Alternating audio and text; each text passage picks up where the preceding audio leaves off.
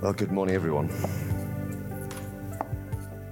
After John's introduction, I know you've just been wondering what I'm going to sound like this morning. And now, now you know. Um, so, um, I think this is just both myself and Maria struggling to come to terms with immunity from Liverpool nursery bugs. Um, so, we've been looking after our granddaughter this week who's um, had a viral illness. And so, I think we thought we got away with it until um, halfway through the night. I thought, oh, oh, I haven't quite got away with it. So um, I hope that's not too off putting because actually, don't listen to me, uh, listen to what God is saying. Um, I know some of you are going to find me incredibly irresistible with a voice like this, it's, but it, it's okay. Uh, this too will pass, don't worry. I'll be back to my normal squeaky self uh, fairly shortly. Um, but it's interesting from the very start where John read from Psalm 34 about looking to the Lord, to the worship through Susan's word about trees, and we're going to be looking at Zacchaeus this morning, but fruitfulness, and he's here to minister his grace. Because God is in the business of transforming us, He's a transformational God.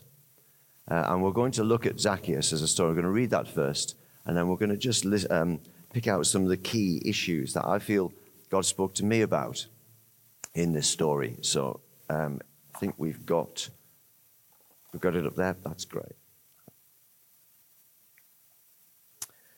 So Jesus entered Jericho and was passing through. A man was there by the name of Zacchaeus. He was a chief tax collector and he was wealthy. And he wanted to see who Jesus was, but being a short man, he could not because of the crowd. So he ran ahead and climbed a, a fig tree or a sycamore tree to see Jesus. When Jesus reached the spot, he looked up and said to him, Zacchaeus, come down immediately. I must stay at your house today. So he came down at once and welcomed him gladly. And all the people saw this and began to mutter. He's gone to be the guest of a sinner.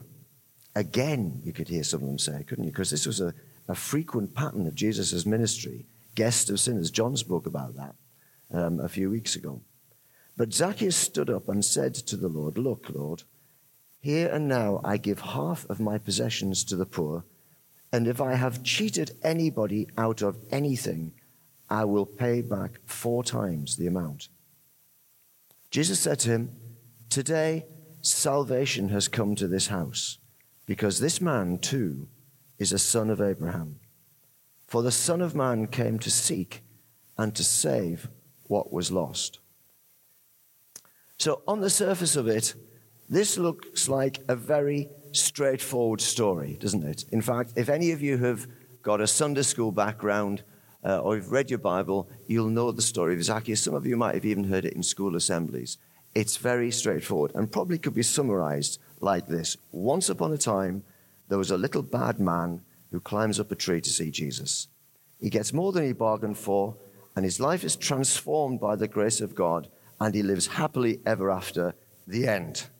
Okay, brilliant. So, thanks for coming. Tea and coffee is now served. Um, uh, but of course, you know that's not going to be the case. Because actually, there's quite a lot in the story that doesn't necessarily, uh, it, there's more to it than meets the eye. There's more in this story for us this morning. And the word I is what I feel God has been putting in my gay, you know, looking at Jesus, connecting eye to eye with him. So just bear that in mind, and we'll come back to it in a second. So, what do we know about Zacchaeus? Um, well, it, it, seems fairly obvious, doesn't it, from, uh, from this passage in Luke's Gospel. He lived in Jericho. Jericho was about 15 miles, I think, northeast of Jerusalem. It was a city of palm trees, freshwater springs, strategic, influential, and rich. Herod had a palace there. So this wasn't a, this wasn't a backwater place. Jericho was a substantial and significant place. And Zacchaeus lived there. And not, only did he live there, he was the chief tax collector. So he had lots of opportunity to make money. And I think uh, last week Graham did a great job of, for those who were here about just explaining how, how people did that. And, you know, people would claim taxes and certain people would be in a position where they could just fiddle the books, add a little bit more, pocket the extra bit, pass, you know, pass uh, the tax up to uh, the rulers and owners of the city, but just keep a little bit in their back pocket. And, you know, person upon person upon person upon person would, would make the tax collectors rich. And Zacchaeus, or Zacchaeus, or Zach, as I'm going to call him from now on, um, was the chief, or a chief tax collector. And he was wealthy. But we find out, of course, that he'd been wealthy because he'd been stealing from people. Now, when we say wealthy, wealth is a, a relative thing, isn't it? So if you think about our circumstances here, if you said someone who lived in the poshest part of Darlington was wealthy, that probably isn't wealthy compared to the people who live in the poshest parts of London, for example. So being wealthy in Darlington is probably not the same as being wealthy in Knightsbridge, Knightsbridge or Mayfair. It's an order of magnitude different. Jericho was a wealthy city, and Zacchaeus was wealthy in a wealthy city. We also know that he was a little man. He was short in stature. But actually, despite all of those things, he was a curious man. He wanted to see Jesus, it says in verse 3. Perhaps he'd been encouraged by the stories that he'd read and heard um, about Jesus associating with tax collectors and sinners, much to the annoyance, frustration, and suspicion of the Pharisees, the Sadducees, and the teachers of the law, the, the establishment of the time. As just, just said a minute or two ago, Jesus made a habit of associating himself with those who were lost, as we'll come at, at the end of this, uh, we'll, we'll, we'll see at the end of this passage. So perhaps Zacchaeus thought, oh, he's a guy who actually seems to connect with people like me. I'm interested. I want to see him. We also know that Zacchaeus was um, resourceful because he made sure that despite the fact he was short, he still wanted to see Jesus. He didn't want to be at the back of the crowd. He didn't want to be that person jumping up or, or trying to find a little vantage point. He said, I want a proper look at this man. So he found himself a big tree and he climbed into the tree. So, excuse me, he was planning ahead to make sure he could do what he wanted to do. And that's interesting because I'm not sure whether it was the habit of chief tax collectors to be shinning up trees in the middle of a big crowd. It's, I suspect it probably wasn't the done thing. It wasn't normal for a, per, a low in stature but high in public standing to be demeaning themselves by shinning up trees uh, above the, the, the, height of the crowd in order to see someone else. But what, what we also notice from Zacchaeus when Jesus finally stops and meets him, we'll come to that in a second, was that he was open. He was responsive and he was grateful. He was open to what Jesus had to say to him. He responded immediately and he gladly welcomed him into his house. Now, I bet Zacchaeus got more than he bargained for that day. In fact, we know that he did. And I wonder how he was feeling. If you could put yourself in any way into his shoes right now, that he was just an observer, wanted to see, and then ended up with Jesus in his front room. Now, just think about that for a second. What would it be like to have Jesus sat in your front room, what would you be thinking? Picture's not straight. Perhaps I should have dusted the, the coffee table. Or the cushions aren't plumped up enough. No, you wouldn't be, would you? You'd be transfixed by the presence of this man, and there was something about him. Perhaps you couldn't put your finger on it. Perhaps you didn't, didn't know, but you felt different because he was there, because his presence was in the room. And we feel that, don't we, in worship? We felt it this morning. You can feel it now. When we turn to him, he's right there. To have Jesus in the room.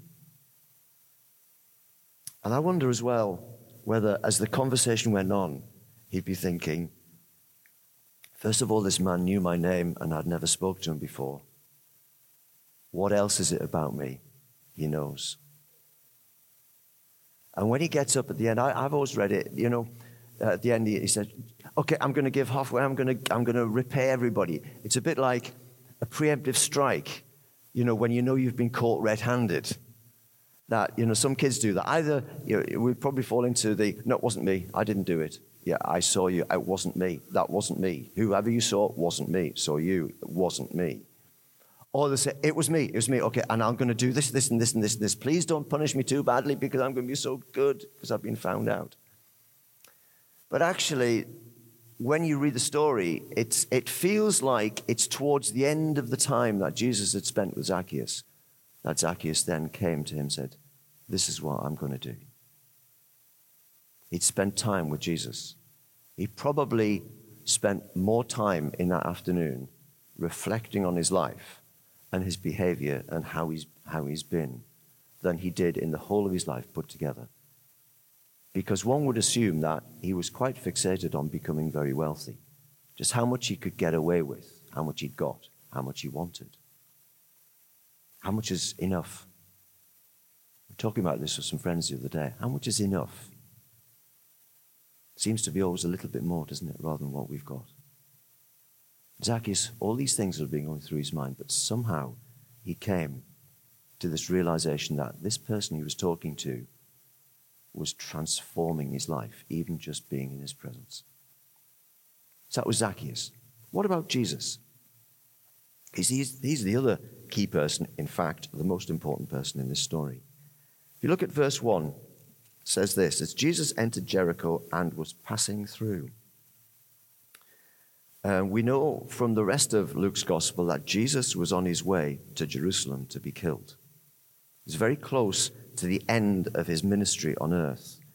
And as he passed through Jericho with his experience, he did some, he some teaching, and then he was into um, uh, breaking bread with his disciples and into the crucifixion and resurrection story. So, Jesus, and we know from other parts, I think it's in Mark's gospel, where there's a particular moment in time when, I think it's Mark chapter 8 somewhere, but might be wrong, where it says Jesus set his face towards Jerusalem. He knew now is the time. His father, his father had spoken to him, right, your time for teaching is towards an end, time for your sacrifice is arriving. And he set his mind, he set his heart, set his eye on Jerusalem. And this is part of his journey to Jerusalem, having been that, uh, taken that, that step towards the end. Secondly, in Luke, verse 1, it says this he was passing through. It doesn't say Jesus was going to Jericho, he said he was passing through Jericho. I don't get the impression that he was purposefully going to stay in Jericho. He had no plan to do anything in Jericho. He was passing through.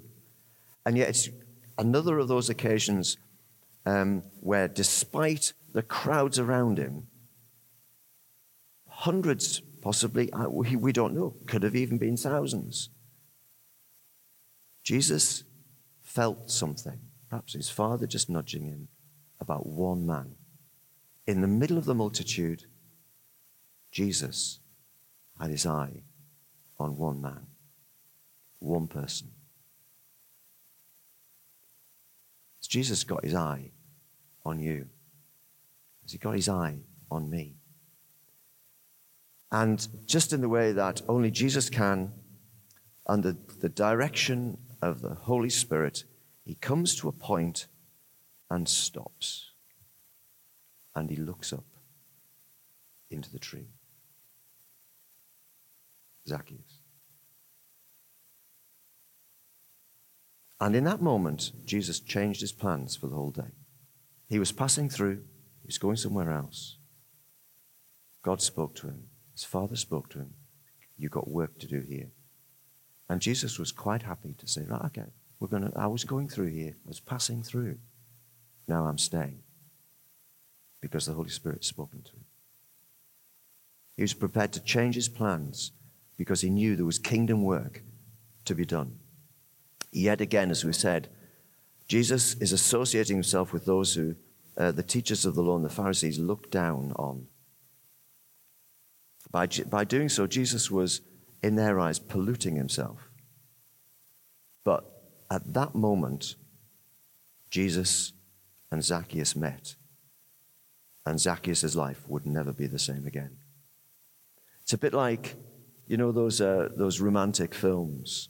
Um, uh, I was thinking about this. I couldn't, uh, thought only came to me this morning. I didn't want to go Googling romantic films before you start speaking on a Sunday morning. But, um, you know, where you have a film which is set up, you have, um, you know, him and her. Him and her have never met. This is his life, that's her life. And it bounces between the two, and you get to know them as characters, and you get to either like them or dislike them. You wonder how it's all going to go. And then at one moment, that the, the kind of turning point of the whole movie is when they bump into each other, or, you know, he, he's rushing around, he bumps and knocks a bag, and they, they bend over and they start picking stuff up, and all of a sudden, they look at each other and think, oh, what's going on? There's a connection made. They're starting to fall in love. It's a love story. And you know what? This is a love story as well. Because the moment that Zacchaeus looked up and Zacchaeus' eyes met Jesus, that turning point in his whole life is a story of love and transformation. And it's that eye to eye contact that it's been living with me um, as I've been thinking about this over the last few weeks. Zacchaeus wanted to see Jesus, and he will have had sight of Jesus. He was curious, as we said before, wanted just to observe him, wanted to see what all the fuss was about, wanted perhaps to hear some of these wise words. Perhaps he wanted to catch a miracle, see Jesus, but he'd heard all sorts of things about what this man had been doing. Perhaps he just wanted to see that. Just want, come on, Jesus, I want, there you are. Oh, he's coming. What's he going to do? What's he going to do? Is he going to say something? Is he going to stop? But Zacchaeus didn't get just to observe Jesus. He got more than that. He had an encounter with Jesus. He moved from being an observer to a participator. He ended up being seen by him. He got to look right into Jesus' eyes. And even more importantly, Jesus got to look right into Zacchaeus' eyes. I wonder how he felt at that very moment, looking into the eyes of the Son of God. An eye to eye contact is so important, isn't it? You know, we talk to each other um, normally, taking, you know, looking at people now. When you're having a conversation with people and it feels easy and relaxed, but connected, you know how to use. You know, you look, but you you sort of you you communicate with your your voice, but your eyes and your mood, your emotion, your the way you move, etc. And if you have a normal, healthy, wholesome conversation, it feels good because you feel like you've connected. But I wonder whether or not you've had the experience where you've been talking to someone and they never look you in the eye at all. They're always looking down. You're, you're talking to them, but they're kind of looking away. Or occasionally they'll just kind of flick up and see what, you know. It's a bit unnerving, isn't it? You kind of think, I'm not connecting with this person. And on the other hand, it's a bit weird if someone looks you in the eye if you're talking to them. Doesn't blink, just listens, stares you, stares at you. Be a bit weird, wouldn't it? Eye to eye contact, so important. But do you know what? There's a lot in the scriptures about us looking to Jesus. And he is never uncomfortable with however long we look him in the eye. In fact, he wants us to do it. Zacchaeus had a chance to see Jesus physically, look him in the eye. And there are lots of scriptures about turning, you know, uh, fixing our eyes on Jesus. And even things like in, in the book of John, the Gospel of John talks about, Jesus says, Open your eyes, look at the fields, they are ripe for harvest. What he's really saying is that you can see this, but you know what? Behind there's something bigger. Like Susan was saying earlier on. You know, we've, you know, that we have all got gifts, we've all got talents, we've all got abilities. God's called us to do things. And sometimes we just see the little bit, but actually, God's saying, as you step out, there's much more. You have no idea what can open up if you see things from a spiritual perspective. If you come to look from where I am, not look from where you are. But you know what? It's impossible to look from where He is unless we look to Him. Otherwise, we'll always be seeing our perception, our perspective, our picture. Um, it's like that old song, hymn, um, worship song we sing, Turn your eyes upon Jesus, look full in his wonderful face. That's what Zacchaeus had the opportunity to do. Zacchaeus is a story about grace and transformation. It'll be in here about Zacchaeus the tax collector or the man who climbed a tree. But that's not true. That's what happened. That, that was the physical thing. What actually happened was grace and transformation. A man's life was completely transformed. And if, with, if you allow me to have my grumpy old man hat on a minute, um, and the use of words, which I know I keep going on about from time to time, transformation is yet another word we've completely devalued in our society. We use it for completely the wrong reasons.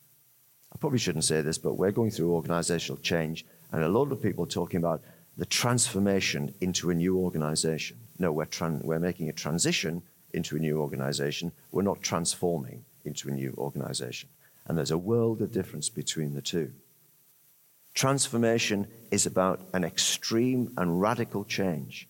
And there could be no more transformation than coming into the right relationship with God as our Father through Jesus Christ to know you're forgiven, clothed in goodness and purity, free from fear, and walking with Jesus. Now, that's transformation.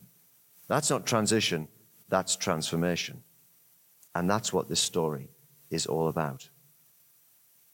But just as a PS, there are two, there's a couple of things at the end of this, uh, this section. It says here, Jesus said to him, Today salvation has come to this house because this man too is a son of Abraham.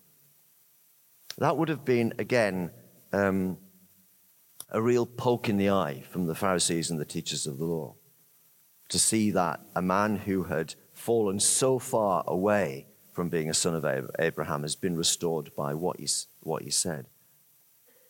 And Jesus says this For the Son of Man came to seek and save what was lost. And that's our mission as well, isn't it? We're talking about transforming lives and changing communities it is about seeking and saving the lost. On the surface of it, Zacchaeus might not look, might not have looked like the perfect alpha candidate. He had everything he wanted and more. But it was Jesus who knew what was going on in his heart. So it's almost like we shouldn't, if we can take something from this, it's not judging what we see physically, what we see immediately, it's saying to God, what do, you, what do you see? Help me to see what you see. Because who knows what work can take place as we step into listening to Him and then just acting. Jesus said, didn't He? I only do what I hear and see my Father. Hear my Father saying, see my Father doing. That was His mission statement. That was His, um, uh, the thing that He, that governed the way He lived hearing his father and doing what his father said, despite what the physical and obvious circumstances are. There may be people that we all know, and I'm guilty of this too, thinking, I don't think they'd be very interested. Who knows? Paul, stop it. Listen to him. Because it's God who's at work in our hearts. So the challenge to us, I guess, is this two things really. One, are we, are we looking Jesus in the eye? He wants us more and more to look him in the eye spend time looking at him, just as Zacchaeus did. To be in a place where we can hear him speak to us, especially out of the blue. And I guess a lesson from Jesus from time to time would be are we prepared to ditch our schedule and move in with him? Jesus was passing through. God spoke to him. Nothing else then mattered. Not his plan, not what his schedule was for the day. He was just being obedient to his Heavenly Father. And if we were prepared to do that, not only would we start to see what was uh, Su- Susan was sharing with us earlier, we'll see far more Zacchaeuses coming into the kingdom. And that's what we want, isn't it? Let's pray together.